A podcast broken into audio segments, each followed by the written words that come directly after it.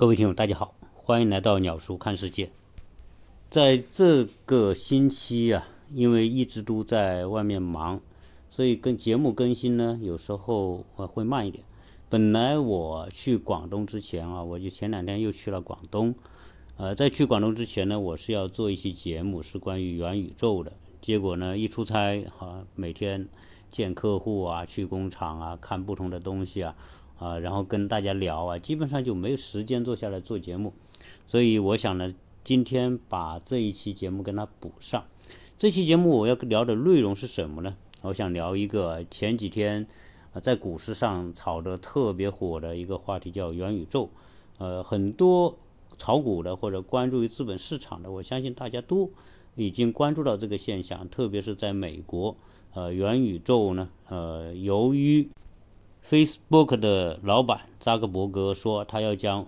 呃脸书在五年之内将这个公司改造成一个元宇宙公司。呃，这个成为呃引爆资本市场的一个非常强劲的一个炸弹，所以导致了资本市场对它的关注。因为 Facebook 在全世界来说是最大的一个社交网站，它的用户数量远远超过中国的。社交网站啊，据说全世界有二十多亿的用户，甚至牛叉的脸书在上一次的这个美国总统选举当中，直接就把呃特朗普给给拉黑了，让他呃甚至永久啊让特朗普禁用脸书啊，可见脸书在美国在全世界都有巨大的影响力。那元宇宙是什么呢？我想，由于大家关注新闻，因此也会有了解。元宇宙就是一个概念，一个虚拟世界的概念。那资本市场热炒元宇宙这个概念，到底仅仅是炒作呢，还是有实质性的可能性？甚至它可能成为人类的方向呢？这一期呢，也谈谈我个人的看法。由于这个话题本身就是一个新话题，而且充满着很多的未知，本身也没有标准的一个定性和概念，所以。呃，我想我谈的东西仅仅是谈我个人的看法，有很多对这方面特别有了解的啊，希望大家对我谈的内容的不当之处给予指正。元宇宙一词最早出现在美国科幻小说家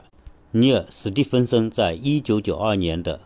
科幻小说《雪崩》当中描绘了一个庞大的虚拟现实世界，在这个世界里面，每个人都有一个数字化的身份。人们用虚拟现实的技术对这个身份进行控制，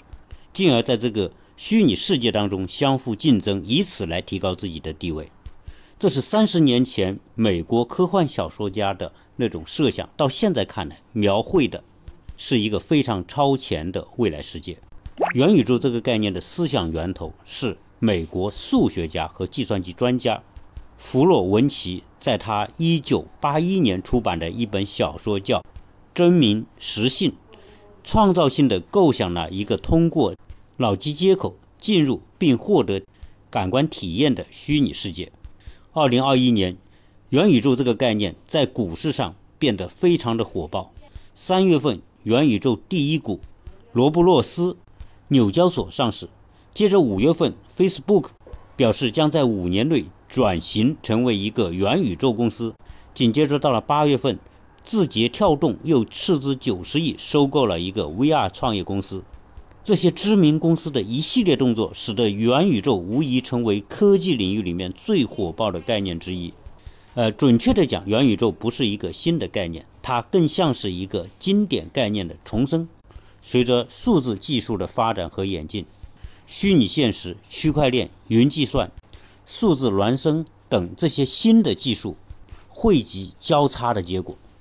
其实现在元宇宙就像一个胚胎，它还没有形成具象的一种概念，因此也没有一个准确的定义。但是呢，在这个元宇宙的这个领域里面，大体上有八大元素是构成元宇宙的基础。这里面包括身份、朋友、沉浸感、低延时、多元化、随时随地、经济系统以及文明系统，也就是这个虚拟世界的治理系统。随着科技的进步和发展，这个世界已经在以很多方式触及到虚拟现实世界的边缘。人类这个物种从诞生于一个现实世界，但是它是沿着一个由实向虚的方向发展和演进的过程。在中国古代的很多文献当中，经常都会讲到一个概念，叫顺风耳或者千里眼，也就是我们五感当中的听和说，希望有一个跨越距离的能力。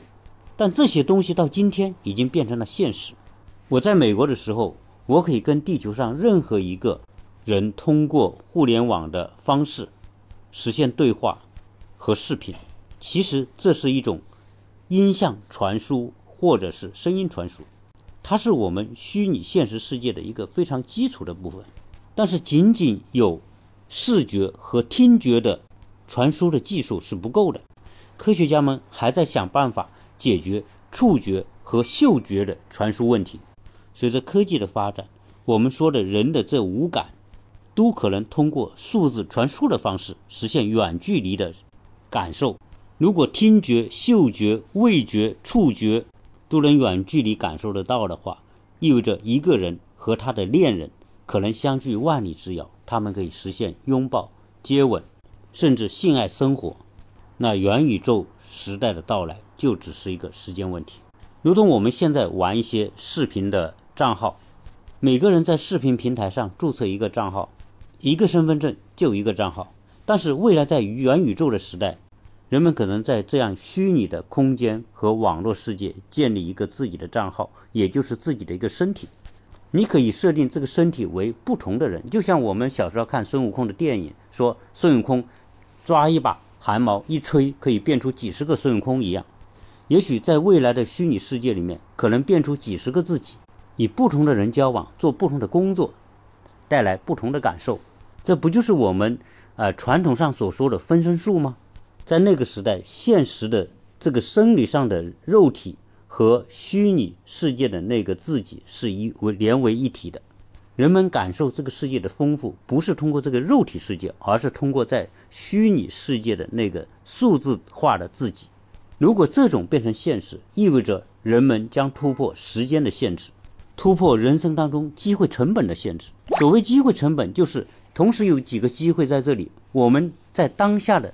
这个人类，你选择了一个机会，就可能不得不放弃其他的机会，因为人们在同一时间只能做一件事情，扮演一个角色。但是在元宇宙的世界，一个人可以同时过多重的生活。此外，我们现在这个世界也不知不觉的已经开始朝虚拟化转变。比如说，我们今天使用的货币，今天在我们中国人来说，啊，已经很少用到这种钞票这个概念了。特别是那种一元、五毛、几分钱，这已经成为历史了。我相信你现在找一万个人来掏开他的钱包来看看，估计他的钱包里面没有几个有几个钢镚啊，或者是几个啊一元、两元这种钱的，因为现在都是用数字方式来支付。可以说，在中国。货币这个概念正在被虚拟化，最终有一天，人们可能不再接触传统意义上的纸币或者钞票。现在全民玩得很火的这些短视频，也是将自己虚拟化的一种体现。当然，这种虚拟化和元宇宙里面所说的那种虚拟化还不是同一个等级。我们现在很多小朋友玩的游戏，网络游戏实际上就是一个虚拟化的一种过程。在这个网络游戏里面，他们已经将自己和游戏里面的那个角色紧密的联系在一起。人们将越来越多的时间沉浸在这些虚拟的游戏当中。数字技术的发展，越来越将人的诸多的因素数字化。我们今天的个人信息已经很大程度上被数字化。一旦我们的信息不能够通过数字系统的检验，我们很多事情就做不了。所以，我们正在被演变和压缩成一串数字，而我们这串数字是什么？就是我们的身份证号码。今天，这个社会的管理和运行，很大程度上已经变成了数字运行。这本身就是我们个人信息数字化，或者我们个人的活动数字化的一种体现。那些没有很好信用的人，或者被限制消费的人。他只要在那个系统里面输入这个人的身份证的号码，他在这些数字系统里面他就进不去。他要做的任何事情，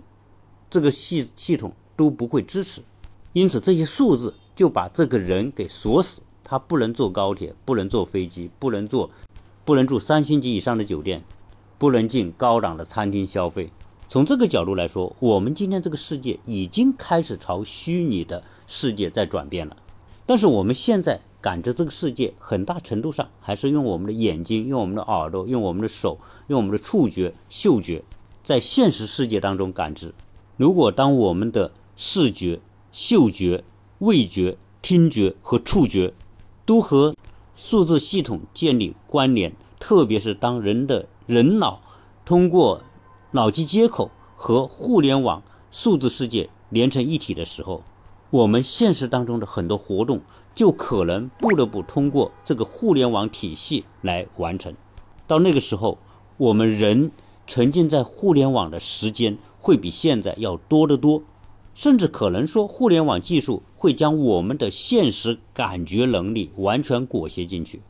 人们可能真正意义上生活在一个虚拟的世界。这就是元宇宙未来的发展方向。也就是说，在那个时代，我们的肉体还在现实世界，但是我们所有的感知能力，大部分都会在这个元宇宙的虚拟世界当中活动。到那个时候，将会出现一个与现实世界平行存在的虚拟宇宙。那那个时候的人类社会，他们面临两个系统：一个是现实社会的管理系统，和虚拟世界的管理系统。在这个虚拟世界里面，将同样的会有相关的社会制度，同样有交换所需要的货币，当然是虚拟货币，同样有各种各样的商业的活动和需求，同样有虚拟社会的组织架构、法律体系和执行体系，甚至可能在那个时候，我们很难说我们是一个生理的人，还是一个虚拟的人。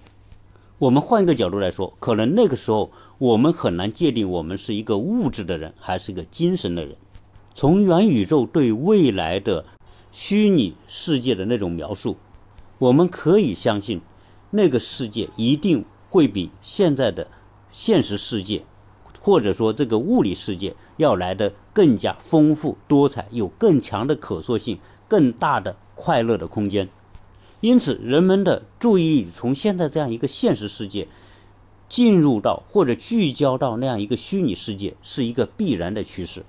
因此，我们现在这个人类将从一个现实的体系或者现实的生活，进入了到一个虚拟世界的生活。那虚拟世界和现实世界有可能产生一种争夺。当然，这种争夺啊，从趋势上来说，虚拟一定可能会战胜这个现实。那甚至可能会颠覆我们现在的社会制度和法律体系，因为人大部分的精力都沉浸在那个虚拟世界。你会讲，到底是虚拟世界的法律对这个人的约束会多一些，还是我们现实世界的法律对人的约束会多一点？或者未来虚拟世界的法律取代现实世界的法律，有没有这种可能性呢？那进而可以说，到底是虚拟世界的社会制度？会管理这个世界，还是我们现实世界的社会制度管理这个世界？这一切都可能成为一些不确定的一种方向。那现在我想说，为什么在当今这个时代，美国突然抛出元宇宙这个概念，而资本市场也把将这个概念炒得那么火？像 Facebook 这样的公司都要把自己改造成一个元宇宙的公司。这后面仅仅是资本的博弈，还是科技发展的方向，还是有更大的计划在后面？当然，这里面有没有阴谋论，我们都不能说，因为现在很多不确定的东西，没有实锤的东西，或者还没有实现的东西，都可以把它归纳为阴谋论当中的一种。在这里呢，我们就不讨论阴谋论了，我们只讨论在奔向元宇宙的这个过程当中，美国它可能。会有什么样的附带的可能性？因为我们看当今的社会背景或者现实，谁是这个世界的主要的生产者呢？毫无疑问，中国是这个世界上最主要的制造大国。美国在制造业的这样一个环境当中，它已经被虚拟化、被边缘化了。说实在的，在制造业这个领域，美国不是中国的对手。但是如果从中美博弈和竞争的角度，既然从现实的制造当中，美国注定不可能战胜中国，那美国有没有可能创造另外一个世界？在另外一个世界里面，美国再执世界的牛耳，在主宰那个世界的系统，甚至他就塑造一个那样的世界系统，让全世界再去享受那个系统呢？但这个只是我个人的一种猜测或者一种联想，因为在过去啊，美国是干过这个事情的。从八十年代美国开始导入互联网世界之后，美国为全世界献上了一个全新的互联网的时代。美国在创造互联网之后呢，从军用到民用，民用它将这些技术、这些技术的系统、操作系统、网络，在最初的时候。全部无偿的献给这个世界，献给全世界各国的人民，也包括献给中国。所以早期那些美国的公司来到中国，绕开中国政府的监管，当时也谈不上监管，因为中国政府对那些东西是什么的认知也不是那么多，所以只是说我是一个好东西，然后我送给你用，而且我不要你的钱，对你提高效率很有帮助。所以很多公司慢慢的就开始接触这些互联网的一些工具和手段。这个像什么呀？就像我们说，在十八世纪末、十九世纪初，欧洲人拿着这些煤油来到中国，来到那些落后的国家，然后告诉你这个东西照明会比树脂、比那些蜡烛或者动物的油脂来照明好用得多。为了让全世界各地的人都用这些洋油啊，当然就是。煤油了，照明用的，呃，结果他们就做出了很多的油灯，把这油灯送给这些人。那这些落后的人拿到这个东西，当然很开心。但是你要用这个灯，油灯来照明，你就必须不停的买它的油。到互联网技术来的时候，美国同样是把这些技术，就像是当初的油灯嘛，送给全世界来来享用。当大家都用顺手了，用习惯了，变成一种依赖的时候。就是美国通过互联网技术来收割全世界的时候，所以那天我在朋友群里面听到有朋友在探讨一个问题：如果中美发生冲突，美国有没有可能通过互联网技术的控制来打垮中国的经济和社会的运行？如果美国真能通过他所掌握的这些互联网以及这些关键技术、这些操作系统，就能把中国打败的话，那还用什么武力？来来冲突呢，就不需要嘛，直接用这个就解决了。当然，这个话题呃是有不同的解释哈。我我个人坦率讲，我是解释不了，因为有人当初曾经就说，这种互联网的操作系统，美国最多是把中国孤立，但是美国不可能通过它的技术手段，中国的整个互联网络瘫痪。这些话题，我我想我们有很多听友是专家，大家可以在留言当中来补充我对这些东西的无知啊。但我相信这些东西，中国那么多做互联网研究的人，不可能不知道。如果美国真的通过对系统的控制或者操控，就可以把中国的互联网瘫痪的话，我想中国的这么多的搞互联网技术的人，一定早已做好了各种应对的预案。这个可不是我要去担心的事情，但是在现在这样一个制造业、这样一个现实世界，中国变得如此强大，美国有没有可能将这个世界通过数字技术导入到元宇宙的那个阶段？也就是说，将人们大部分的意识、思维、活动都搬到这个虚拟的平行世界去呢？如果真的把这个世界导入到元宇宙的世界里面去？美国又是元宇宙这个世界的基础的搭建者，在于元宇宙世界里面，所有的道路、通讯、交通、空气、水、阳光和基础设施都是美国来搭建的话，那在元宇宙的那个时代，可能就和在互联网时代一样，美国可以掐断任何国家在那个世界的生存机会。当然，美国同样会用最初放水的方法，让大家来享受这个元宇宙带来的各种快乐。当人们已经完全离不开这个元宇宙世界的时候，是不是又是他来收割全世界的时候呢？因此，当人们预识预识到元宇宙是人类科技发展的必然方向的时候，那原本可能只有美国一个国家在元宇宙的世界里面去搭建那个社会的基础系统，自然美国也成为那个系统系统那个元宇宙世界的统治者。那现在在大数据和数字时代，中国已经慢慢的赶上，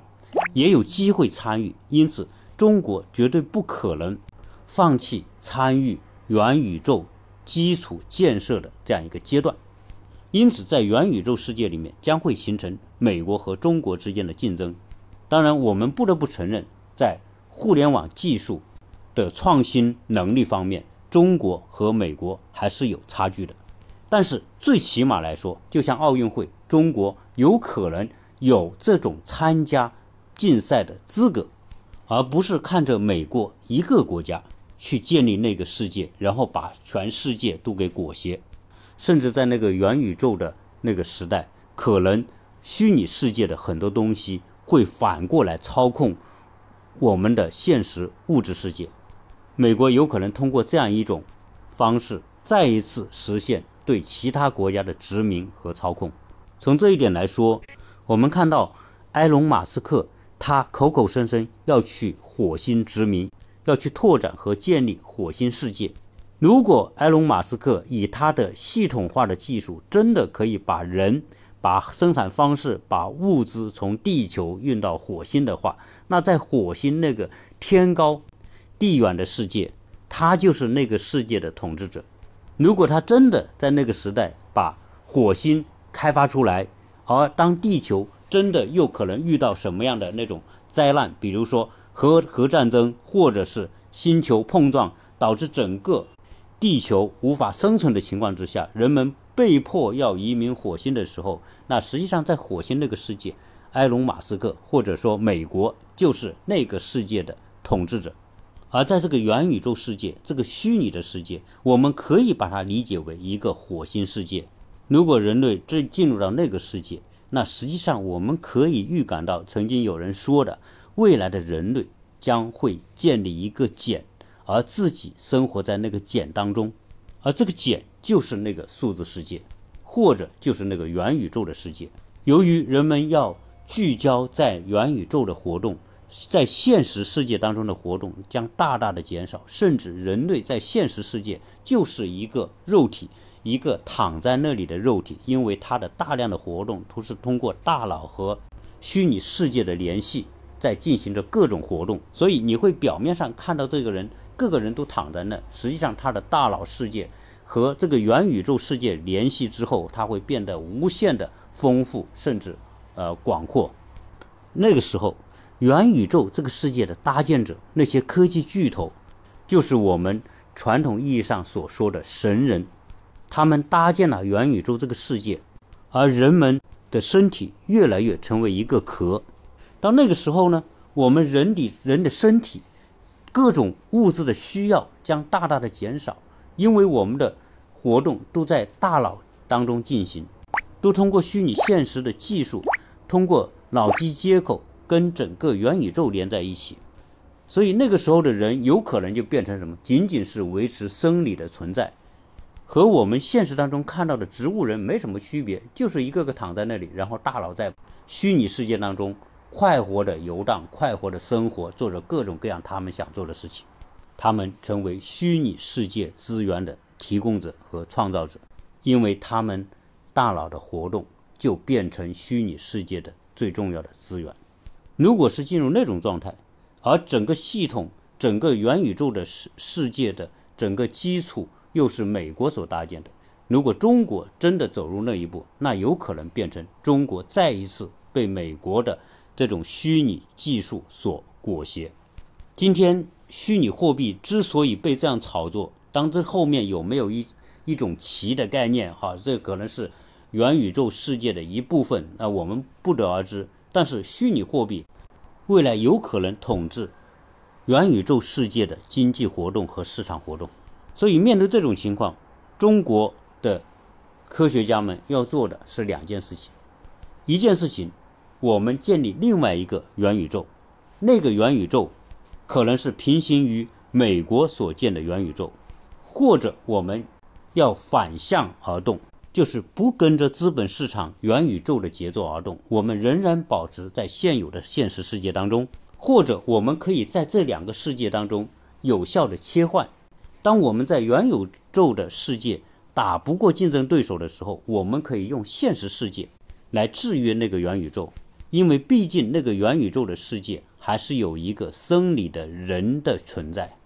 只要中国能控制着全世界大部分人的吃喝拉撒的生产制造系统，中国也可以从现实的角度来对未来的元宇宙世界进行一种反制约。当然，这是从国与国之间的角度来看这个问题。未来的元宇宙世界会不会说国家这个概念都没有了呢？我们也不知道，也可能在元宇宙世界就没有国家的概念。在虚拟世界里面，就变成了一个世界、一个国家，世界大同。但问题是，现实的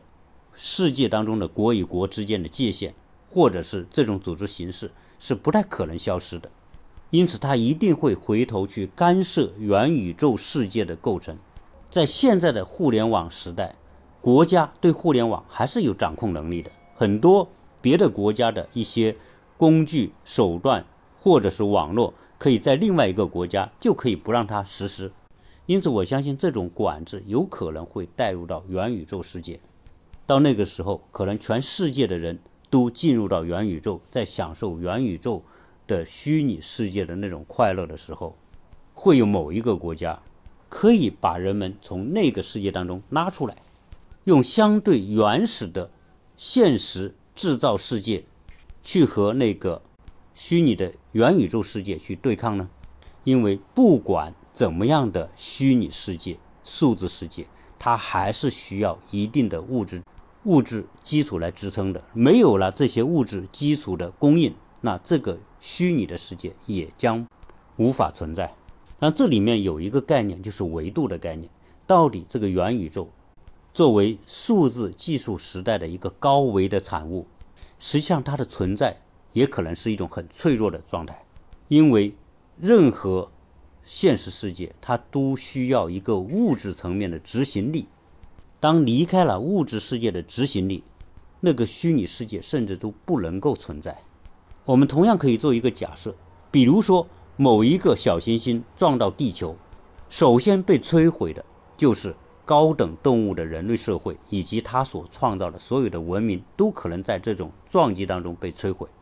人类可能首先在灾难当中消失，但是那些低维的动物，那些细菌、病毒、蚂蚁、蟑螂，那些低维空间的生物，有可能在这种撞击当中能够幸存下来，甚至哪怕核战争爆发，那些低维的生物也能够生存下来。所以，越高级、越复杂的动物，它的存在的稳定性越差，越容易被毁灭，就是这个道理。我们今天谈制造业，如果现在的原油供应被中断，现在的制造业大概率都将停止。如果未来供电系统被摧毁，大概率我们人类的活动，包括互联网的活动，包括这个虚拟世界的活动，这个元宇宙都将停止。或者由于某一个大型的自然灾害来的时候，人类的粮食得不到保障，可能这个元宇宙也不能够生存。所以，我们可以说。元宇宙，我们设想当然是一个未来世界，是一个让人们可以感受到极大快乐的世界，但是也是一个极其脆弱的世界。因此，人类朝着这种虚拟世界的方向发展，表面上我们会觉得那是一种进步，那是一种先进，但是在它的背后，实际上跟着的是某种方式的落后，甚至是一种人类普遍性的衰落。因为它的存在的稳定性越来越差，它越容易受到攻击，进而瘫痪和毁灭。那这一切到底谁要推动这个世界进入到元宇宙呢？我想，除了科技界那些科技狂人的畅想之外，资本是一个最主要的角色。我个人认为，今天的资本已经脱离人的控制，脱离人类社会的控制。它已经走向人类真正需要的某种反面。有人可能会反驳我：如果没有资本，怎么有今天的社会进步、科技进步、经济的发展？肯定不能够否定资本在人类历史过程当中对人类发展做出过重要的贡献，也是人类发展的重要的推手。但是，现在人类社会已经越来越被资本所边缘化，资本有它自己的需求和路径，资本不断的寻求机会增长和发展，顺便给人类带来了一些附带的好处。但是，给人类的这种进步，并不一定是资本本意要做的事情，这只是资本自我增值过程当中的一种副产品而已。如果资本一旦失控，就和《道德经》里面所说的“天地不仁，以万物为刍狗”一样，资本变成了天地，人变成它的刍狗。我们会看到资本市场如此的火热，推动各种技术的进步。这种进步对人们生活的改变，人们生活越来越美好。实际上，这是资本所投给人类的诱饵。只有因为有这些诱饵的存在，人们才会对资本进行赞美、认可。但是，资本越来越成为他自己的样子。资本是人类创造的一个产物，也是人类虚拟出来的一个东西。但是，它现在。正在带着人类自己走向虚拟的世界，我们人类都在快乐地享受着资本给我们带来的种种的美好。当然，资本也正在出卖人类。当资本在出卖人类的时候，我们人类在为资本数着资本从人类身上赚取的巨大的收益数字。对于元宇宙的啊这种发展以及这些，我个人的理解只是我的一家之言。有很多听友说，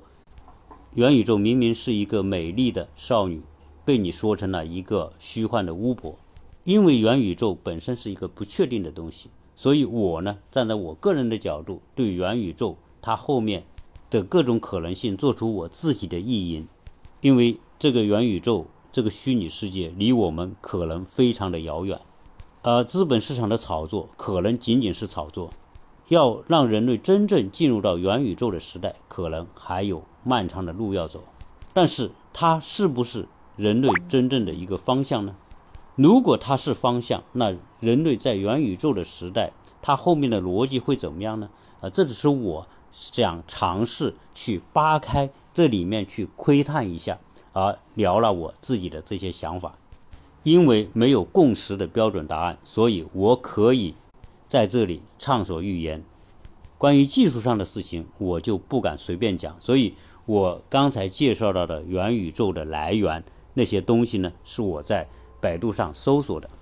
而对于元宇宙的这种爆炒，或者元宇宙真的是作为下一代的新的互联网的构建，除了它可能是技术发展的必然趋势之外，它有没有可能存在着博弈的因素呢？这是我谈了这期节目的重要的原因。反正不管对错吧，大家批评指正，也欢迎大家来参与和分享。谢谢大家收听。